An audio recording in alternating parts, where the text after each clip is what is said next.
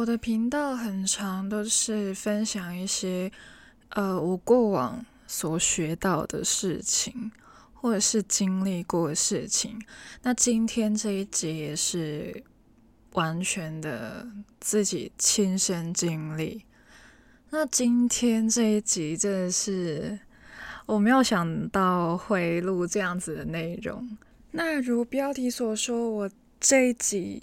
讲的内容就是我人生第一次在香港的某家医院的急诊室挂号的一个过程。啊、真的要先说，一切都是以我自己自身的角度出发。你可能会觉得啊，你这个是偏见什么什么的。对，没错，因为是我自己主观的意见，是我自己所。亲身经历的一切，我今天只是想要把我这角度分享给大家。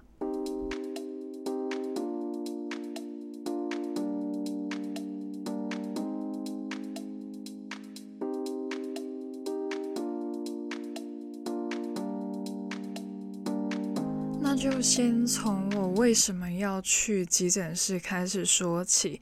其实当天的晚上，其实怎么说呢？呃，本来是要睡觉的，对，那时间蛮早的，是早上五点多，准备要睡觉。对，我的作息就是差不多这样子。然后，呃，我还没睡之前的那个白天，我又。做了很多事情，所以整个人是很累的状态。那差不多五点多的时候，我就要想说睡觉吧。啊、还没睡，就刚闭眼的时候，我就突然间觉得有点不太舒服，然后我就跑去厕所，照一下镜子，然后就发现有一颗东西在我的左上唇。我的嘴唇上面长了一颗圆形的东西，我不知道是什么。然后之后呢，它是带一点痛感的。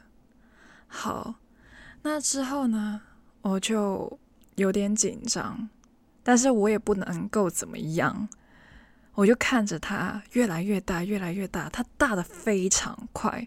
然后之后呢，我整个嘴唇就开始肿了起来。我我就我就不知道，我人生第一次这样子的一个状态，然后呃，我就立马叫醒我的枕边人，没有了，刚好就是那一天，就是床上除了我，还有另外一个人，呃，就把他叫醒，然后跟他说：“完蛋了，我要死了”之类的。然后他，他就很无奈之下被我吵醒了。然后他看到我这样子，其实一开始我不太想要让他看，但是我又我又不能够隐瞒太久，因为我真的觉得我照镜子，我觉得自己超丑，丑到爆炸。我自己看着我已经觉得很不妙，因为我小时候其实我是有食物过敏的，然后呢。我小时候第一次发作的时候，整个脸是面目全非的。我我不敢照镜子，我就瞄过一眼，吓死吓疯。然后看到我父母看我的表情，我也觉得完蛋。我又就是整个人就是很不舒服的状态。那当天的我就是回忆起当时的那些画面，我又觉得自己很丑，然后又不知道该怎么办的时候，我又没有睡觉，整个头昏脑胀，然后就是有点晕晕的状态，因为我真的很想睡，但是我又肿成这个样子，我没有办法。我男朋友叫我给他看，然后最后我还是给他看了之后，我就。其实我我真的是，哇，这这，你懂吗？就是，就是女生可能就会觉得说，哦，不敢给男朋友看素颜，哇塞，这比素颜更夸张，好不好？这肿成这样子，不要说男朋友了，任何一个男的我都不想让他看到，就算我不认识你也好，但是我。我自己无法解决。其实一开始我就拿出我平常啊、用的药膏，然后我男朋友就问我说：“你究竟知不知道它是什么？”然后他帮我查了之后，发现其实那个药膏好像不太适用于这个场景。但是我还是当下我就条件反射，我就想要先医治自己。就是我手边有什么可以医的，我就先用了，就这样子。但是啊、其实涂了之后就是无功无过的一个药而已。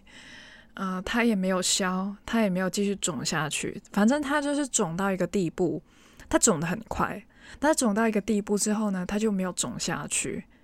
啊、就是维持着一个就是呃热狗的状态，就是香肠的状态。超丑，真的超丑！我有拍照，但是 我不想要公开。只是为什么我要拍照？这是因为我想要就是记录下来，有什么事情我可以给医生看。OK，但其实当时五点多，清晨五点多，你要在哪里找到医生？所以当时的我就是跟我男朋友坐在床边，就是非常的烦恼，不知道该怎么办。我我整个人是非常的沮丧吧，就真的做什么都很犹豫，不知道下一步我该怎么办。其实有什么难的，就去挂急诊啊？怎么了吗？就是。嗯，可能就是台湾的听众，你们会觉得说，哦，拿个健保卡去挂号，就这样子结束了，不用想太多，动起来就好了。但是，就在香港，我我真的会非常犹豫。为什么会这么犹豫呢？因为我我男朋友是台湾人，他他其实就是很简单，就是叫我去医院。我不是不想去医院，但是我是真的没有因为我生病而去过医院。我从来都没有试过，甚至我小时候真的很严重的过敏，过敏到我真的是喘不过气的时候，我也没有去医院。我其实小时候也不太理解为什么我父母会。不带我去医院，而是带我去诊所。那这一次的经历，我好像懂了那么一点点。其实我自己的性格，我会觉得自己是一个做决定很快的人。呃，我从思考到做决定，我会很快，而且基本上不会后悔。那这一次，很多的位置。让我非常的恐惧。那我男朋友是鼓励我去看医生，而且是去医院挂急诊的那一种。那那个时候五点多，快要六点了。那诊所普遍都是九点到九点半才开的，所以那个时候我就听了他的话，我就觉得，嗯，虽然我没有做过这件事情，但是。我现在也不能够坐以待毙，这真的是很好笑。对，我不能够什么都不做，所以我就选择了去医院。但其实最近的医院在哪里呢？我不知道。最近的急诊室会不会很远呢？我也不知道。反正就是，嗯，换个衣服，就是从睡衣变成外出的衣服。脸没洗，牙没刷，直接奔出去啊！隐形眼镜也没有戴，直接戴眼镜，哇塞，丑到爆炸啊！我至少还是有戴个口罩的，嗯，唉，我这样子的样貌给我男朋友看到，真的是，嗯，他是离不开我了，他离开我，他死定了，我告诉你，没有啊，就是。好，就下去离开了那栋我们住的地方之后，我们就去找计程车。哇塞，因为那个时候太早了。你要做什么呢？我也不知道，所以只好坐计程车。坐上去，我其实不知道要讲什么，就是你坐上了计程车，你要告诉司机你要去哪里，对吧？我就跟他说，我就真的是很呆的跟他说，最近嘅急症室啊，唔该，就是最近的急诊室。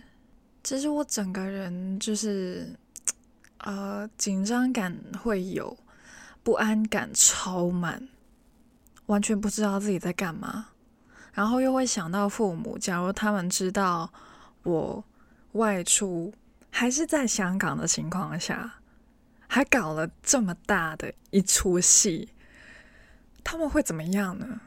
然后就陷入了自责的漩涡。觉得自己好笨哦，为什么会发生这种事情？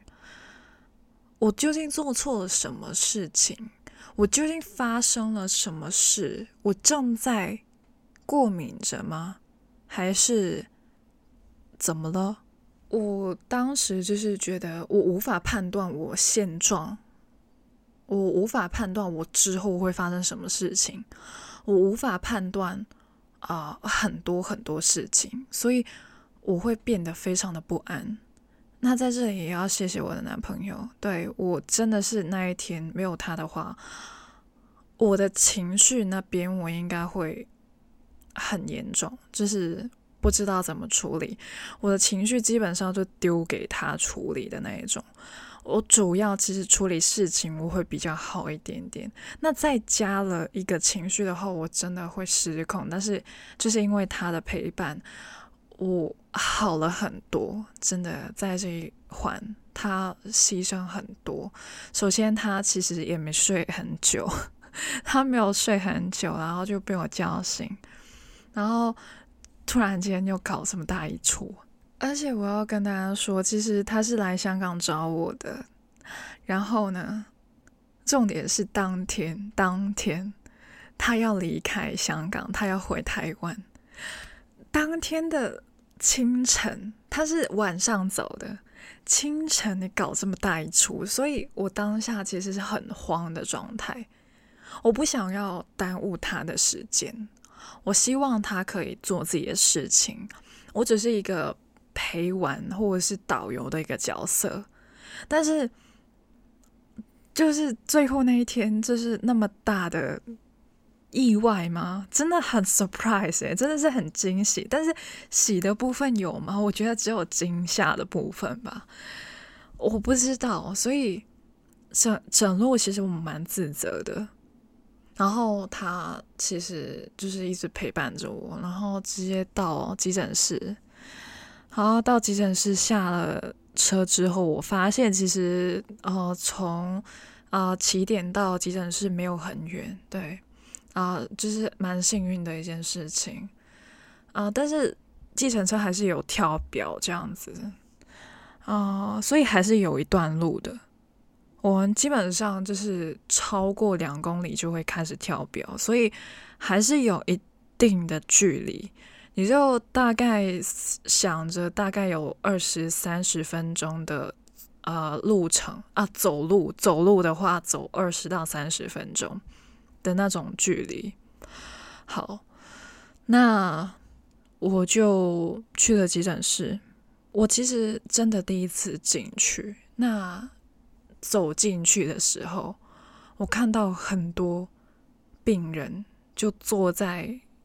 呃，椅子上很痛苦的神情，我我超慌的。其实我虽然还可以走着进去，但是我看到这种情况，我还是会吓到。然后我不知道我之后会不会像他们一样，因为我连自己。发生什么事情我都不知道，我希望有医生可以解答我这个问题。那我走进去的时候，我就看到保全，然后就问他说：“哦，我第一次来，我我要干嘛？我要做什么步骤？我想看医生。”我真的是不知道，所以他就叫我去，就是登记这样子，我就走去登记。然后那个人不知道是不是呃。就是太早工作，心情不太好。呃，他基本上没有讲什么话，他就首先第一句身份证，然后我就给他身份证，然后他在弄的时候，我就看到橱窗，就是他的他个玻璃，那个玻璃上面有写着香港人的话，收一百八十块港币。那他啊、就是有问我，啊、我家住哪里？然后我就报了我的地址之后，他就说一百八，然后我就立马要掏钱呢。然后我是整个是懵了的状态，我就是手脚非常的缓慢，我完全不知道原来就登记的时候就已经要付费的那种。然后之后保全就叫我坐下来，然后就等分流。OK，这在分流之前他已经收了你的钱，啊，有够有效率。但是之后有没有效率呢？这就是一个很大的问题。我等分流，等了多久？半小时。光是一个分流，我等了半小时。我进去那个分流室。呃，我不能够说他是怎什么人，其实我我觉得他好像不太像是护理师，就是有个阿姨，我真的不觉得他是护理师。那假如他真的是护理师的话，我跟他道歉。但是我真的很很觉得他像一个志工。那呃，他就呃帮我夹我的手指，因为我也不知道那个机器叫什么，反正他要夹我手指。然后他就就是测我的脉搏、心跳，然后之后就帮我呃看一下我有没有发烧，就是弄一下耳温枪这样子。OK，弄完之后就是很简单的、很初步的一些步骤。然后他就问我说发生什么事情了，然后我就说我的嘴肿了，然后他说哦，过敏了，应该是吧。然后之后他就叫我说：“哎，你等一下医生吧，医生，我我也不知道医生在哪里，现在大家都很忙，然后等着吧。”然后他就消失了。然后之后真的等了蛮久，那这一段时间我蛮忐忑的，我就还是很紧张。然后这时间就是真的再一次的感谢我的男朋友，没有故意在放闪，因为你要知道。一个人来来玩的，然后突然间被我拉到医院，其实还是会觉得有点罪恶感。就是香港的医院是什么景点吗？就是我男朋友没有我变态，好不好？我在台湾玩的时候，确实我有去台大医晃一圈，对，我真的是有够无聊的，对。但是我男朋友很正常啊，就是他没有我疯狂啊，所以我我让他来医院陪我，而且不睡觉的情况下，一大早，啊、很荒谬，整个画面真是很荒谬。好，然后之后就等等着等着的时候，他就一直安慰我。然后终于半小时后，有一个应该是医生吧的物体出现在我面前，然后他就蛮年轻的，OK，蛮年轻的，他就啊、呃、问我说发生什么事情了？那你觉得怎么样？然后我就说我嘴肿了，然后就脱下口罩给他看，然后他看了之后，他就继续问我问题，然后就回答。我跟你说，我回答的问题呢，我当然是描述一下我的左上唇肿了，然后我是大概几点开始肿的，我没有撞到之类的，我都这样子说了。然后它的作用是什么呢？啊，我刚刚有说他应该是医生吧，因为我真的不太确定。他是不是医生？因为我比较觉得他像是一个写报告的人类。对，我知道医生需要写报告，但是写报告的人也不一定是医生。嗯、呃，反正就是我讲的话，他就把它翻译成英文，然后就打进电脑，输入完成，他就叫我继续等待，就这样子。嗯，我也可以跟大家说，这一次是我最后，假如假如他是医生的话，那就是我在这个医院里面最后一次看到医生了。我没有在开玩笑。当我被赶出分流房的时候，我坐到外面开始等待。我看到我的号码是四六开头的，它是四位数哦。一大早你给我四位数，四六开头的。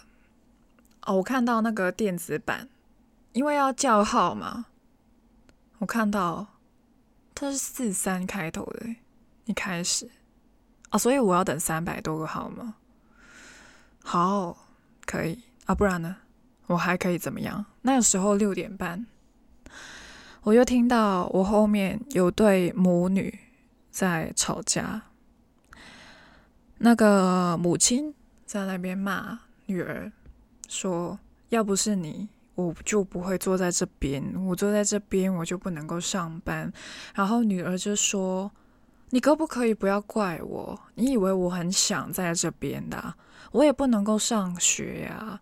你也可以去上班呢，我自己在那边等啊之类的，然后在那边吵架。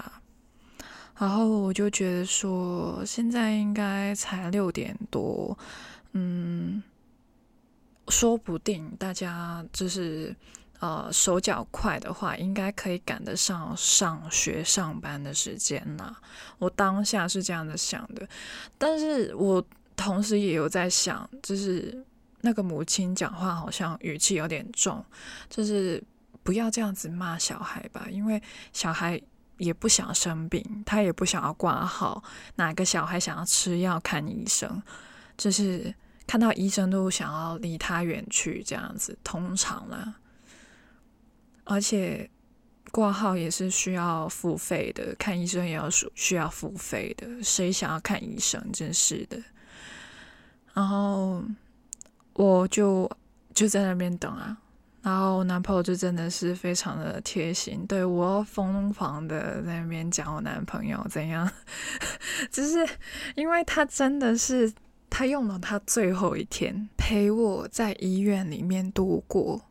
他大可以就是回去睡觉，然后睡到他 check out，然后就是继续的去香港的不同的景点去吃喝玩乐，然后买买买买到他登机回台湾，大可以这样子啊。但是他就是选择了陪我，所以我自己觉得这是一个牺牲。然后来到这边等待。现在才六点半，然后我就很想睡，然后他也让我睡在他肩膀上，真的是没有在放闪，因为真的很累。我相信不仅仅是我累，他也很累。然后我又很紧张，我是紧张累，然后嘴很不舒服，整个人就是很不舒服的状态。然后我又呃，其实紧张的。除了我的病以外，还有我的男朋友，他因为这是最后一天，所以他需要离开饭店。那当时我们只是换了衣服就走了，那里面的东西是没有收拾的状态。那还是要回去收拾吧，所以那时候我就很紧张。那我看着那个号，还有三百多个号，而且哦，我要先跟大家说一下分流的状态是不是？它分流，它有分三个不同的等级，第一个是紧急，第二个是次紧急，第三个是非紧急。然后呢，我是次紧急。我跟你说。紧急那边的号完全没有动过，然后我次紧急的就不用说了，OK。然后非紧急的话，我真的是我不知道你们要等到什么时候。之后呢，我就看到他没有动蛮久的，他真的没有动蛮久，很久的一段时间，到七点半他都没有动过。然后之后呢，我看到紧急的他其实也没有动过，所以。哎，紧急的都不动，我这次紧急的急个屁呀！所以那个时候我就开始想我男朋友，因为我不能够只让我男朋友想我，我要想他的感受，我要想他的立场，所以我就跟他说：“我们先不要等，我们先回去饭店收拾东西，然后就是先寄存行李，我们再回来。然后之后我们就。”出去，因为我们一开始是坐计程车来的，哎，香港坐计程车没有很便宜的状态，好不好？所以，哎，我们就选择走路回去。然后，其实我整路很热，因为我穿着我男朋友外套，我不敢脱。为什么我不敢脱？其实那个时候已经快要二十八、二十九度之类的，反正就是热的状态。我不想脱外套，是因为它分完流之后，它就呃有一个手带的东西，它就扣了在我的手腕，所以呃别人看到我的手腕，他会觉得说哪来的逃走病人啊？我就不想要让大家觉得我是逃走的，所以我就一直穿着。然后急诊室那边其实真的是冷的，正是因为那边冷，我男朋友才会给他的外套给我穿。一整路就是这样的走回去，走了二十多三十分钟。回去之后，然后收拾东西，收拾完之后就立马离开。然后离开的时候就寄存行李到那个就是饭店门口，然后就又回去，又走路回去那个。急诊室，但其实还是有再坐一次计程车，因为真的是走蛮远的。但是又开始上班的时间，开始塞车，就很麻烦，所以呃也提早了下计程车，然后走路回去急诊室那边。整个人真的是觉得很累，不知道自己在干嘛，还是依旧的自责。到现在为止都不知道自己的状况是什么，都是我在输出告诉医生我发生什么事情，但是医生没有提及过我发生了什么事情，所以我到现在都还在怀疑他究竟是不是医生。你一句话都不跟我说，就在那边打报告，打完报告之后叫我等啊！其实这这个角色不是医生应该也可以做到吧？我相信啊。反正就是继续等，继续等。开始，开始会有救护车，有送一些人进来。当然是这是卧床的病人进来。我想说，他们肯定是优先，然后他们是超紧急的吧？这样子。那我们这些还可以坐在那边等的话，就真的不知道等到什么时候。然后。开始有老人家，其实我身边蛮多老人家，然后有个婆婆，有个阿婆啦，OK，有一个阿嬷，反正就是一个女老人，她就觉得这是在质疑那个东西，那个电子版，然后她说是不是坏掉了？它没有在动诶，对，没错，我从就是我回去饭店，然后。弄完一堆东西之后，我再离开饭店回来，其实大概也用了一个差不多一个小时，应该有。之后回来，那个电子版还是没有动的状态。你不要说次紧急那些号码没有动了，紧急那边也没有在动的。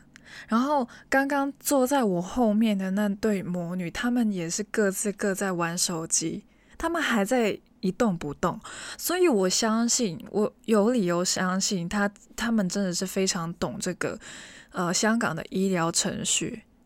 他们那一天真的无法上班上学，你懂吗？我真的是太天真了，我以为，呃，就是挂急诊的话，你大概最多两个小时、三个小时可以离开了，你可以继续的上课、上学、上班。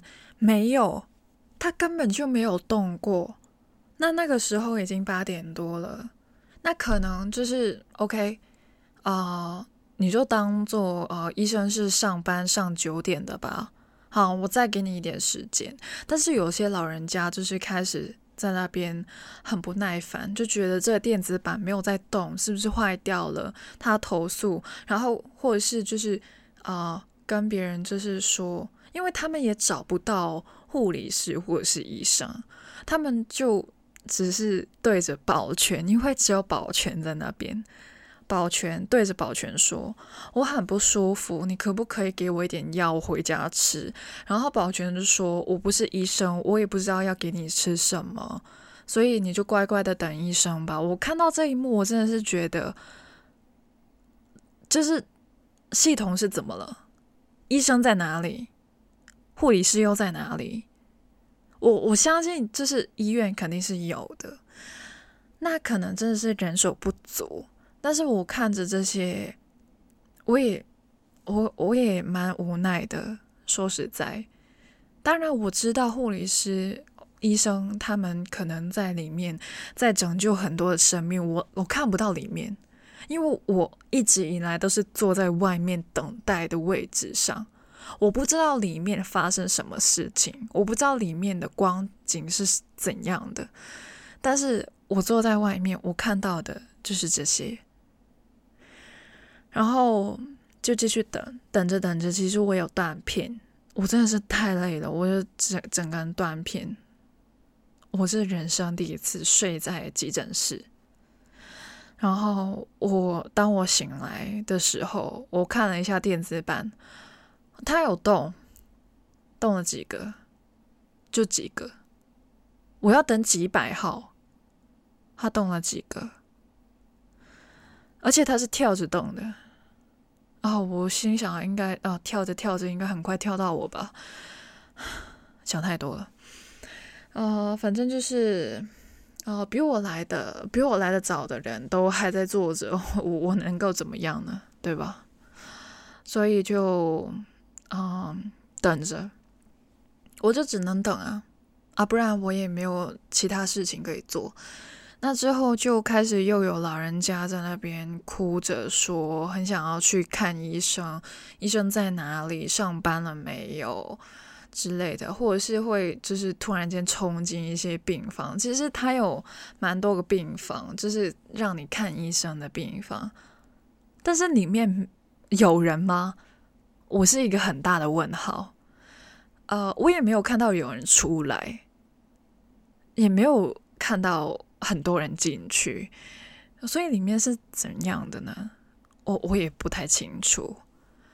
但是蛮常会有呃病人，就是啊、救护人员，就是下救护车，然后推人进去这样子。我我可以跟大家说，我在急诊室看到的警察还比较多。对，是警察。我看到蛮多的男女警，我都有看到。医生呢，还真的没有。那当时可能啊九点多了，那个时候我醒来之后，我就想说，等了三小时，嗯，我该等下去吗？我跟你说，其实最后我等的不是三个小时那么简单，最后是六个小时。那之后会发生什么事呢？很快我就会上架下一集。Stay tuned and see you in a bit. 拜拜